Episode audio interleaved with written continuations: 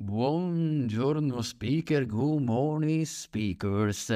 Affrontare la paura di parlare in pubblico non è semplice ed è inutile, insomma, girarci attorno con parlare delle solite cialtrotecniche di neurolinguistica che molti diffondono. Non entro, non vado avanti nello specifico, dico solo che quando l'ho fatto tempo fa in un libro e anche in alcuni video sono stato attaccato da fan invasati, funziona questo qua, insomma. Sintetizzo, il pensiero positivo è una cacchiolata, perché una delle migliori tecniche quando noi siamo nervosi è quello di aspettarsi di essere nervosi, cioè non possiamo dire al nostro cervello tanto non ti innervosisci, ma che cosa stiamo dicendo, ma che cazzo raccontiamo.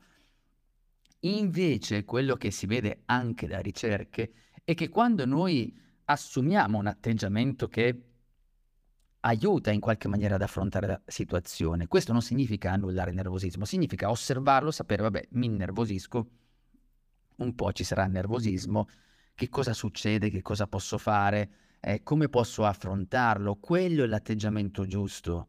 Sicuramente ci sono degli elementi che possiamo aiutare a supporto del nostro nervosismo, che è quello di imparare tecniche di respirazione, perché la respirazione, quando noi siamo preoccupati, aumenta di velocità il battito del cuore, eccetera, quindi la respirazione, seguirla in modo corretto, ci rende anche più efficace ed evita, per esempio, il tremolio della voce.